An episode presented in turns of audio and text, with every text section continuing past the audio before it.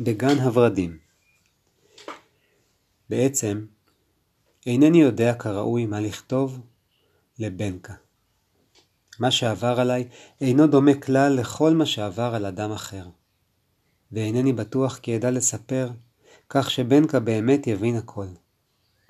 ניסיתי למצוא מילים מתאימות שאוכל לכתוב אותן, אבל אין כאלה. שמא בכל זאת אכתוב? קרה לי דבר שאין לו אח ודוגמה. אבל בנקה לא ידע מה מתרחש כאן בארץ מרחקים, ויהיה צורך לשלוח לו לפחות תריסר בקבוקים. אם ירצה לספר לו, הכל על, אודות, על אודות אבי המלך, על גן הורדים שלו, על יום יום, על אודות מיר, מירמיס הלבן היפהפה שלי, ועל אודות קאטו האביר הרשע בארץ החוץ. לא, לעולם לא אדע לספר את, את כל הקורות אותי.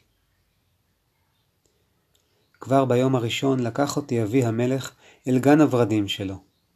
זה היה בשעות אחר הצהריים, והרוח נשבה בעצים. כשהיינו סמוכים לגן שמעתי נגינה מוזרה. דומה כאילו אלף פעמוני זכוכית מצלצלים יחד. הכל היה כה רפה, ובכל זאת אז, שהלב פרפר ורטט. שומע אתה את צפצפות הכסף שלי? אמר אבי המלך. הוא אחז בידי בשעת הליכה. דודה אדלה ודוד סיקסטן מעולם לא אחזו בידי. איש לא אחז בידי לפני כן, ולכן אהבתי כל כך ללכת ולאחוז ביד אבי המלך. אם כי, בעצם, אני גדול יותר מדי בשביל זה. חומה גבוהה הייתה סביב לגן הורדים. אבי המלך פתח פשפש ונכנסנו בו. פעם אחת, לפני הרבה זמן, הרשו לי לנסוע עם בנקה לנבי הקיץ... סליחה, לנבי הקיץ שלהם בווקסהולם. ישבנו על מדרגות צלע ודגנו בחכה. בדיוק כשהשמש התחילה לשקוע. השמיים היו אדומים כליל, והמים כל כך שקטים. זה היה בעונת פריח... פריחתו של ורד הבר, והמון ורדי בר גדלו ממש מאחורי מדרגות הסלע. והרחק משם, מעבר למפרץ, הייתה קוקייה שקראה בקול גדול. חשבתי בליבי, כי זה הדבר היפה ביותר בעולם. לא הקוקייה כמובן, כי אותה לא ראיתי, אבל הקריאה שלה השפיעה שהכל ייראה יפה יותר משהוא. לא הייתי, לא הייתי טיפש כזה שאגיד משהו לבנקה, אבל בליבי הרהרתי, ודאי הוא, כי זה הדבר היפה ביותר בעולם. אך דבר זה אירע לפני שראיתי את גן הורדים של אבי המלך. טרם שראיתי את הורדים שלו, את כל הדברים, הורדים הנהדרים אשר דומה כאילו זרמו בנחלים, או את הסייפנים הלבנים שנעו ברוח. זה היה טרם שראיתי את הצפצפות שלו, שהיו להן עלי כסף, והן גבהו עד לשמיים, ובצמרתן דלקו כוכבים עם בוא הערב. אפילו את ציפוריו הלבנות טרם ראיתי, שעפו על פני גן הורדים, ומעולם לא שמעתי דבר אשר ידמה לשירתן או לנגינת צפצפות הכסף.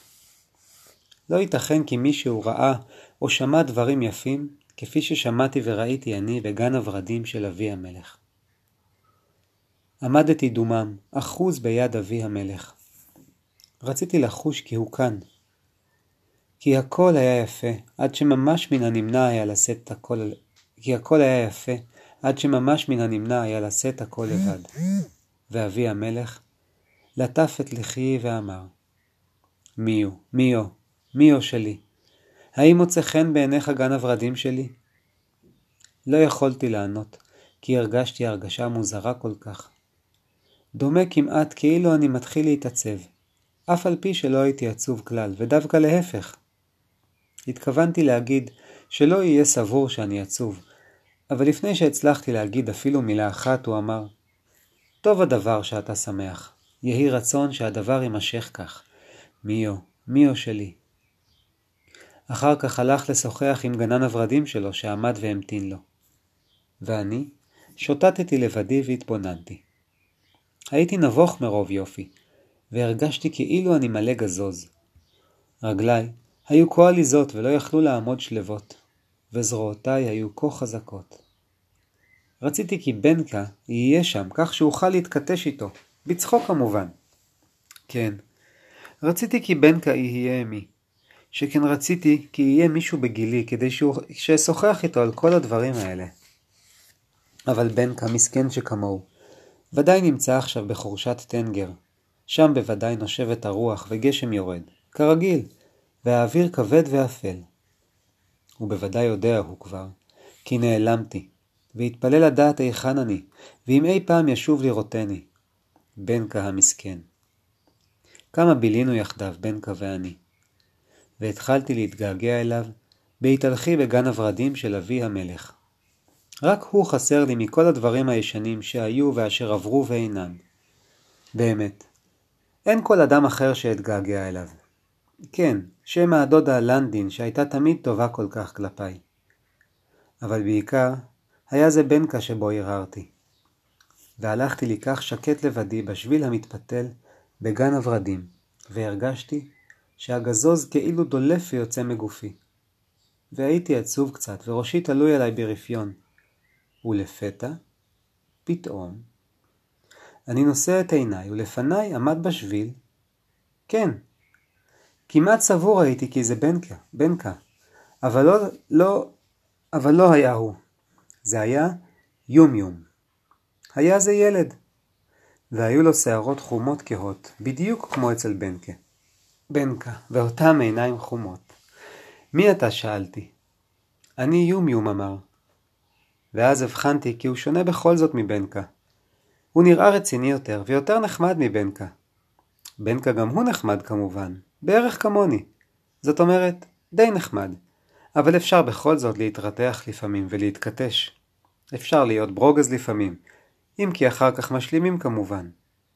אבל עם יומיום, מן הנמנע להתכתש בכלל. דומה כי חביב הוא למעלה מכל זה. אתה רוצה לדעת מה שמי? שאלתי. שמי בוסי. לא. עכשיו כבר לא. מיו קוראים לי. אני יודע כבר ששמך מיו, אמר יומיום. אדוננו המלך שלח להודיע בכל הממלכה כי מיו חזר הביתה. תארו לעצמכם, תארו לנפשכם דבר שכזה. אבי המלך שמח כל כך על שמצא אותי, עד שהיה צריך להכריח על כך לאורך ולרוחב המדינה. הוא נהג באמת מנהג ילדותי במקצת, אבל אני שמחתי כל כך כששמעתי דבר זה. האם יש לך אבא יומיום? שאלתי. קיוויתי, ואף רציתי מאוד שיענה כי יש לו אב. כי אני עצמי הייתי כל כך הרבה זמן בלי אבא, וידעתי כמה הדבר הזה עצוב. ודאי יש לי אבא, אמר יומיום. גנן הורדים של אדוננו המלך, הוא אבא שלי. רוצה אתה לבוא ולראות איפה אני גר? עניתי כי אני רוצה, והוא רץ לפניי בשביל המתפתל, עד לפינה הרחוקה ביותר שבגן הורדים. שם היה בית קטן עם גג של קש, מין בית שמספרים עליו באגדות. כל כך הרבה ורדים צמחו בקירות ועל הגג, עד שהבית עצמו כמעט ולא נראה. החלון היה פתוח, וציפורים לבנות עפו פנימה והחוצה ככל העולה על רוחן. בחוץ ליד אחד הקירות עמדו שולחן וספסל ושורה ארוכה של כוורות עם דבורים שזמזמו והתעופפו סביב לורדים. וסביב סביב צמחו סבכי ורדים, צפצפות וערבות עם עלי כסף. ומישהו קרא מבפנים, מן המטבח. יום יום, האם שכחת את ארוחת הערב? האישה שקראה הייתה אמו של יום יום. והיא יצאה ועמדה על הסף וצחקה. ואז ראיתי כי כמוה, כמו הדודה לנדין, אולי קצת יותר יפה. אבל היו לה כאלה גומות עמוקות בלחייה העגולות, בדיוק כמו אצל הדודה לנדין.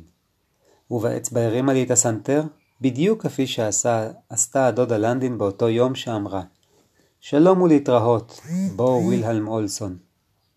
אבל אמא של יומיום אמרה שלום, שלום מיו. אולי תרצה לאכול ארוחת ערב עם יומיום? כן, תודה נהניתי, אם זה אינו גורם לך טורח. היא אמרה שזה אינו גורם לה טורח כלל. יומיום ואני ישבנו לשולחן אשר ליד הקיר. ואימו יצאה והביאה לנו מחבת גדולה, מלאה לביבות, ריבת תות שדה וחלב. ואכלנו, יומיום ואני, עד שבטנינו כמעט התפוצצו. הסתכלנו זה בזה, ופרצנו בצחוק.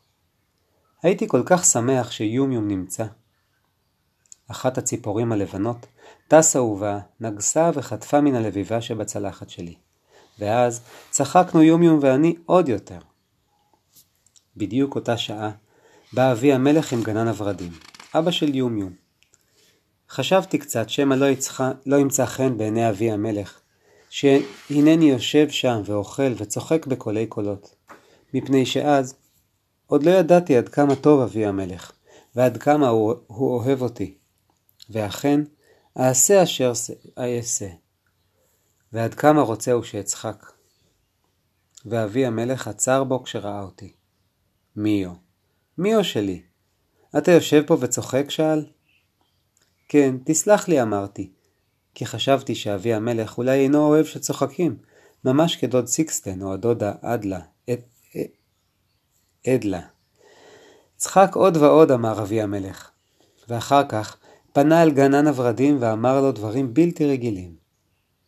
אוהב אני את שירת הציפורים, ואוהב אני את נגינת צפצפות הכסף שלי. אולם יותר מכל, אוהב אני את כל צחוקו של בני בגן הורדים. אז הבנתי לראשונה כי לעולם איני צריך לפחד מפני אבי המלך. יהיה אשר יהיה. הוא יביט בי בעיניים אוהבות, בדיוק כפי שהביט הפעם, כאשר ניצב לו שם, וידו על כתף גנן הורדים שלו, וכל הציפורים הלבנות מתעופפות סביבו. וכאשר הבנתי זאת, שמחתי יותר מששמחתי בכל ימי חיי. שמחתי כל כך שהייתי מוכרח לפרוץ בצחוק אדירים. הטתי את ראשי אחורנית וכל כך צחקתי, שהציפורים כמעט נבהלו. יום יום סבר אולי שאני ממשיך לצחוק בגלל הציפור שחטפה מן הלביבה שבצלחת שלי, וגם הוא צחק יותר. וכך עשו אבי המלך, ואבא ואימא של יומיום. איני יודע על מה הם צחקו, אני יודע רק כי אני צחקתי מפני אבי המלך. כשסיימנו לאכול, יומיום ואני יצאנו בריצה לתוך גן הורדים. קפצנו קפיצות ראש על הדשאים ושיחקנו במחבואים מאחורי שיח הורדים. היו שם הרבה מקומות למחבואים. היו אפילו... ש... סליחה, היו שם הרבה מקומות למחבואים, שלו היו אפילו עשירית מהם בחורשת טנגר, יכולנו לשמוח בנקה ואני. זאת אומרת, בנקה יכול היה לשמוח. כי אני עצמי, שוב לא הייתי צריך לדאוג למקומות מחבואים בחורשת טנגר. וזה כל כך טוב. הדמדומים ירדו. מעין דוק חלחל רך נפרס על פני גן הורדים כולו. הציפורים הלבנות נדמו ושבו לקיניהם. גם צפצפות הכסף נדמו. דומייה מוחלטת שררה בגן הורדים. אבל בצמרת אחת הצפצפות הגבוהות ביותר, ישבה ציפור גדולה, שחורה ובודדת, ושרה. שירתה הייתה יפה משירת כל הציפורים הלבנות גם יחד, ונדמה היה לי כי היא שרה רק בשבילי. אבל לא רציתי לשמוע אותה, כי שירתה גרמה לי כאב. עכשיו יורדים הערב והלילה, אמר יום יום, והלילה שוב הביתה. לא, אל תלך, אמרתי, כי לא רציתי להיות לבדי עם שירה מוזרה כזאת. יום יום, מי זאת שם? אמרתי והצבעתי למעלה אל הציפור השחורה. איני יודע, אמר יום יום. אני קורא לה ציפור העצב, מפני שהיא שחורה כזאת. ייתכן שיש לה שם שונה לגמרי. אני לא אוהב אותה, אמרתי. אני אוהב אותה, אמר יום יום. עיניים יפות לה לציפור העצב. ליל מנוחה מיו, אמר ורץ לו. בדיוק אז בא אבי המלך. הוא אחז בידי וחזרנו הביתה דרך גן הורדים. ציפור העצב המשיכה לשיר את שירתה, אבל שעה שאבי המלך אחז בידי, לא הכאיבה לי שירתה, אלא קיוויתי שתמשיך לשיר עוד ועוד. לפני שיצאנו משער הגן, עוד ראיתי כיצד ציפור העצב פורסת את כנפיה השחורות הרחבות, ועפה הישר השמיימה. וראיתי כי שלושה כוכבים זעירים יצאו ונוצצו שם. תם הפרק השני.